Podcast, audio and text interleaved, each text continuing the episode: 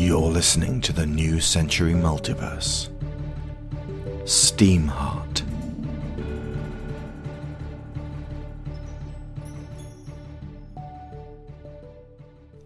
Chapter 24 Break Fast. Raven, it is yesterday. I am at the table with Nady. We're reading together and planning a trip to the newly established city of Fargo. I do not recall what is said, but she makes me laugh so hard I get a pain in my side. It is worth the discomfort. I'm awake, and the curtains are open. The light is battering my eyes. Vomit covers my shoulder and my arm. The world beats down and spirals around me. I pull the third bottle up to my lips, and there is still whiskey inside.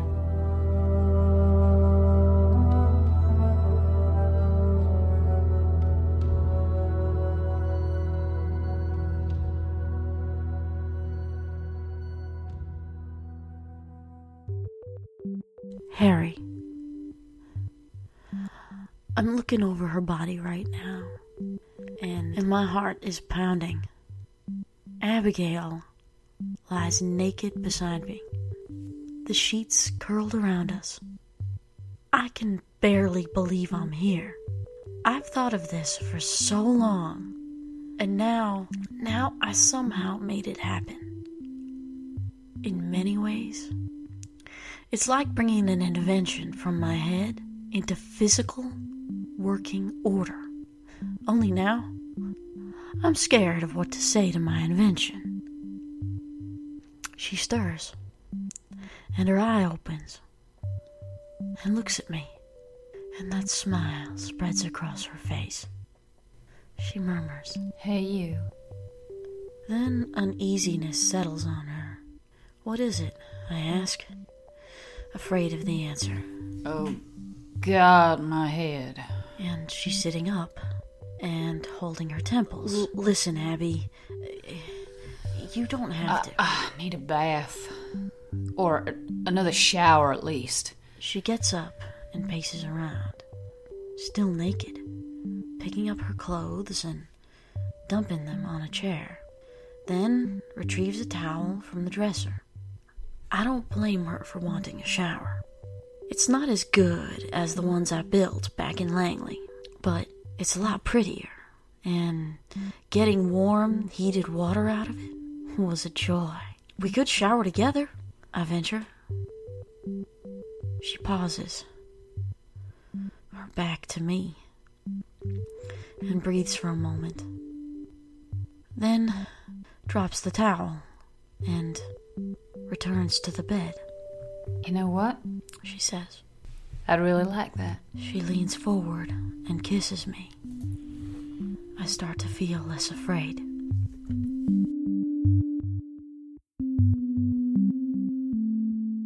Rebecca. As the fingers of dawn played through the shutters and across his face, James stirred. I'd been watching him for a while, his sleeping face pensive and serious. Those sculpted eyebrows twitching, and that kissable mouth forming the beginnings of words. I wanted to stay with him. Right there, I felt a sincere, urgent imperative to be by his side and continue the journey with all of them, hang my official position. I was dispatched from Washington by Sarah Arlington on an entirely unrelated mission, which I had closed out in adequate fashion, but my next marching orders came from Truth. I was still reeling from Sarah's death at the time, and wanted to return to the District of Columbia to pay my respects at her grave, but Truth sent me here. And as I lay caressing the doctor's chest, I thanked that disagreeable woman for diverting my path. We made love four times throughout the night. Following the swiftness of his first performance, he continued with a diligence and attention which I found intoxicating and gratifying. We fit together. My mind drifted back to midnight as Sergeant Grey had glimpsed me through the doorway, her face the picture of wounded betrayal. Over the course of James telling me about their misadventures, I had developed a respect for this rude, violent, and coarse woman. She had displayed courage under literal fire and saved his life. But I had asked, in all honesty, what romance lay between them, and he had told me that what once existed was buried under years of complications. Nonetheless, I felt wretched on her behalf. In considering my past experiences with love, I knew where the feeling derived. Was I doomed to repeat this? Must I say goodbye so soon?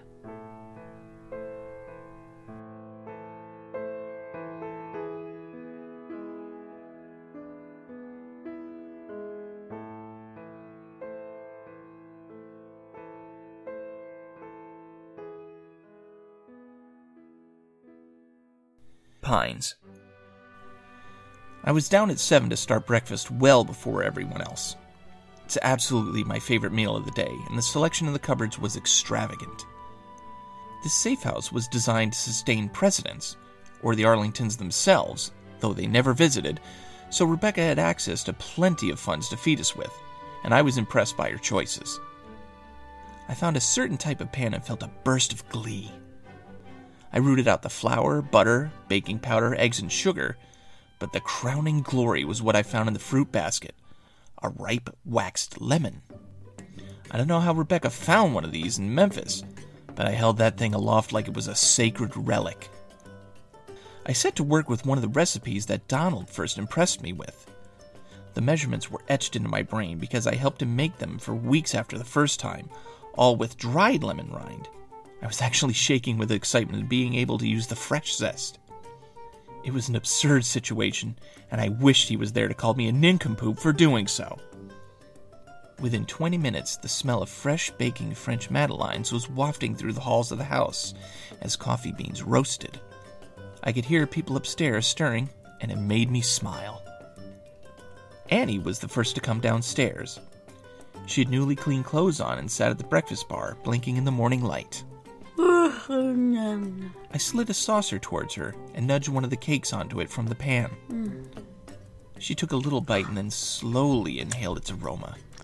The look on her face, tranquil and ecstatic. Pretty good, huh? Mmm. Oh, God. She nodded slowly and took another bite. You're gonna be making me these a lot. I do have an ulterior motive for bribing you with baked goods, though. Oh, yes? This wind door we're going to today. You wanna get close? So much. All right. You do as I tell you. You stay back from touching it or trying to get through. And I'll let you inspect as much as you need. Provided everything feels safe enough to me. Oh, thank you. I could feel myself getting a little overwhelmed at the idea. It's what you're. I'm sorry. A little bit of cake stuck in my throat. It's what you're here for, Jeremy. To document and hopefully better understand mm, what we're dealing with. I know. It's just great to finally start in on what I've wanted to do all this time.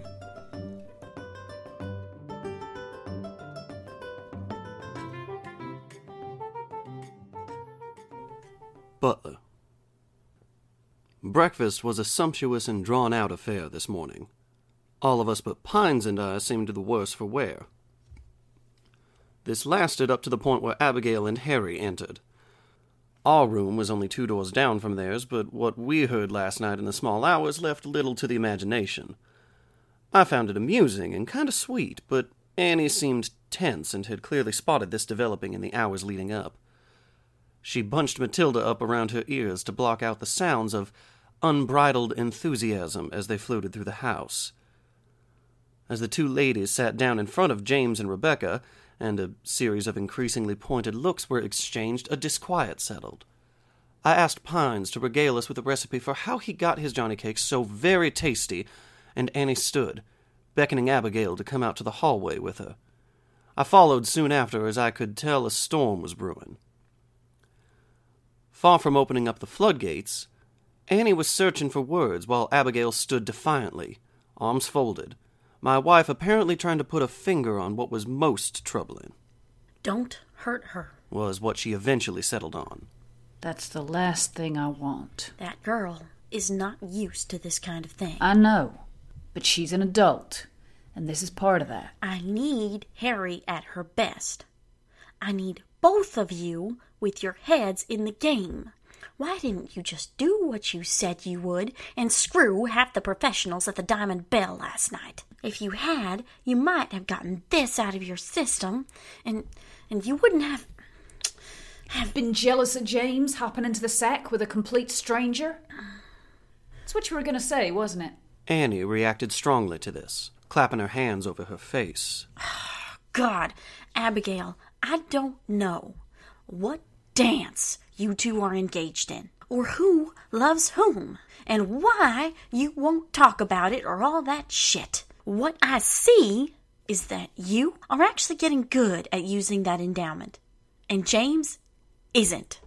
He has nothing to go by, and it's driving him crazy. So maybe just cut him a little bit of slack. Stop seeing everything as though it either fully embraces you or rejects you. Convince me you're an adult. Now, I'm sorry that this city bugs you so much. We're pulling out today. You can leave it behind. You really did achieve something last night. I feel like you rose above your compulsion and made a mature decision. But then you fell right back down again when you saw him with someone else and you grabbed the closest person to you. Now you are capable of inflicting enormous pain if you're not careful. What I'm asking you to do is to be gentle and kind and responsible. Take yourself out of the equation. Of course I'm going to do that. What kind of bastard do you take me for, Oakley? The kind that's hurting and hurts others in its pain. We're here to back you up, Abby. We trust you more than you think we do. You know what? I have a breakfast to eat. What are you going to tell her? Abby fixed us with a hard stare. The truth. That I think she's amazing and I'd like to spend more time with her. And with that, she opened the door and rejoined breakfast. Annie threw up her hands. Well, perfect. I drew her close to me and spoke softly. She spent her teenage years and her early 20s being told she couldn't be close to the one person she loved. Let's just leave them be. Let it all shake out naturally. My worry is that they will get into a situation where they can't be around one another. We can't lose either of them. But if it looks like we're going to lose Abigail for real, She let this possibility hang, but I glanced at her trembling fingers down by her gun belt. We'll negotiate. It's what we do best. second best.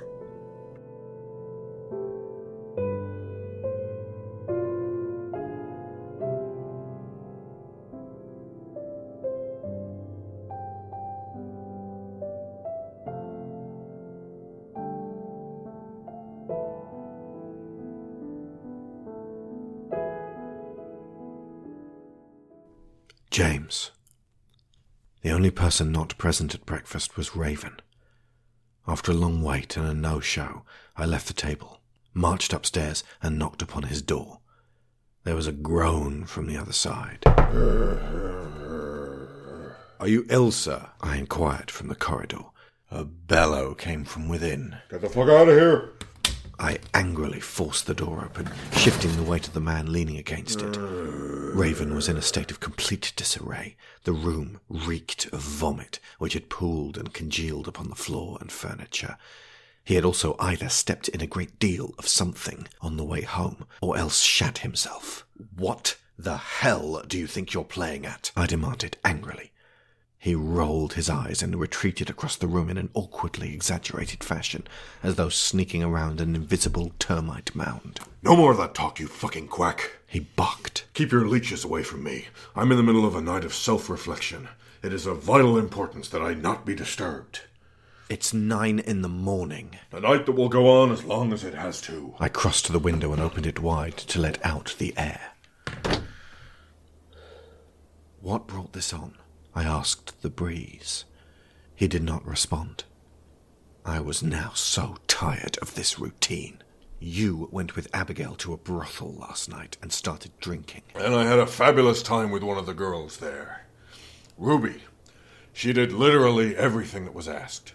You should try her, you stuck up limey shyster.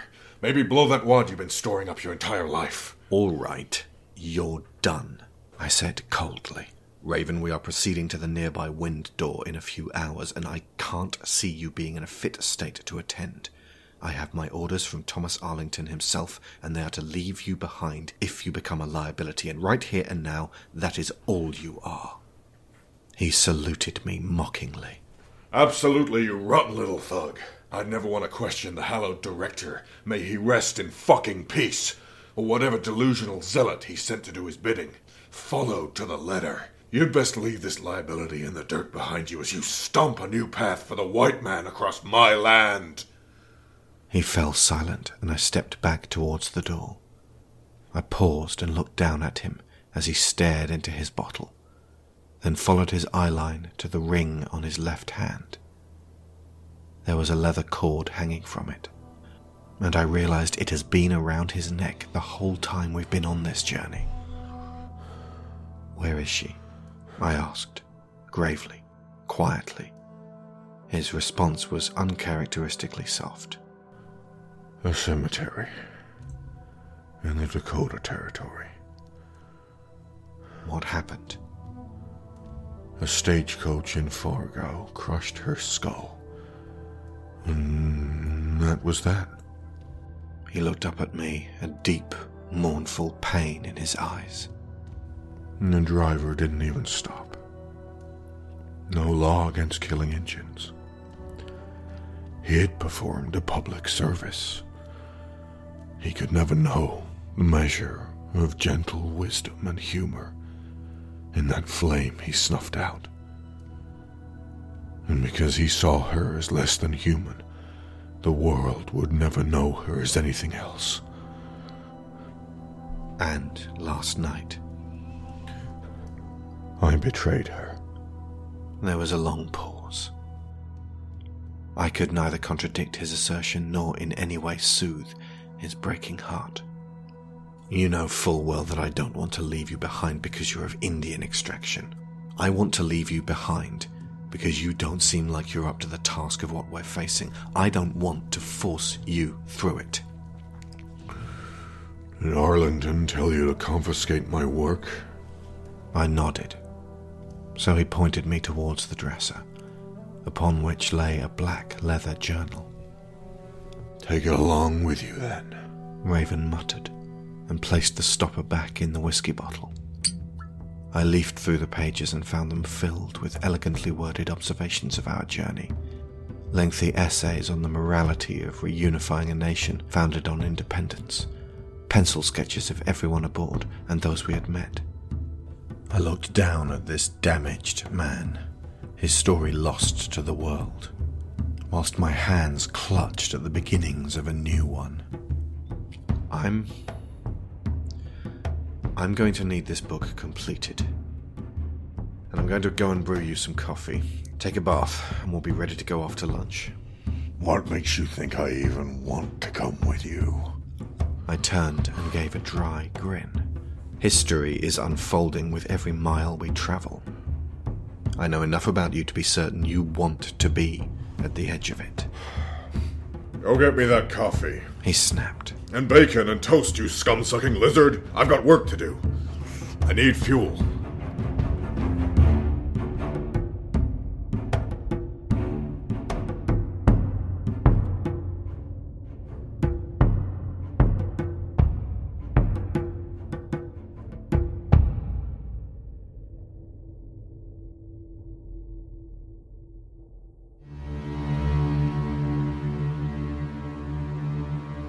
Have been listening to episode 24 of Steamheart Breakfast, written and directed by Alexander Shaw.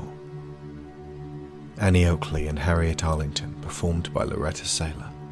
Abigail Grey and Agent Wolf, performed by Sharon Shaw. James Penrose and Raven, performed by Alex Shaw. Jeremy Pines, performed by Matt Wardle. Frank Butler, performed by Spencer Leeb. Where the West Begins, composed by Ferenc Hegedus of Shockwave Sound. Annie Oakley Sonata, composed and performed especially for Steamheart by Gil Haim Steinberg. Thunderbird, Cottages, Parting of Ways, Ashton Manor, Industrious Ferret, Drums of the Deep, and Ossuary, composed and performed by Kevin MacLeod of Incompetech.com. Many soundscapes by Tabletop Audio. Our $15 patrons get sponsor credit every episode, so thank you to Joel Robinson, Benjamin Biddle, Abel Savard, Michael Hasko, Tim Rozinski, Christopher Wolfe, Kat Essmann, Cassandra Newman, Timothy Green, Matthew A. Seibert, Joseph Gluck, Kevin Otero, Luke Hatfield, Nick Ord, Duran Barnett, Tom Painter, Finbar Nicholl, Jamas Enright, Mark Lucksch, Dan Mayer, Joe Crow, Chris Finik, Toby Jungius, Dave Hickman, Aaron LaCluyze, Ciaran Dachtler, and Lorraine Chisholm.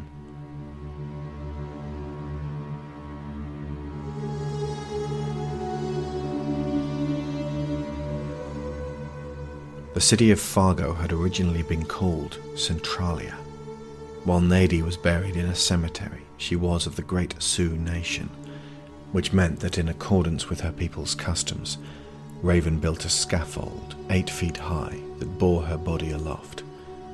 After just four days, her spirit had departed her body, bound for its new plane of existence, but her remains were kept in place for a year to honor her old life. She was wearing her best clothes, and her possessions were sewn into an animal hide bag with her. Raven would spend long nights in his backyard, writing ceaselessly by lantern light, a pistol by his side, in case thieves came by to desecrate her place of rest. By the time Nady's vessel on Earth was finally in the ground, the Wendigo had begun to venture into America and the world.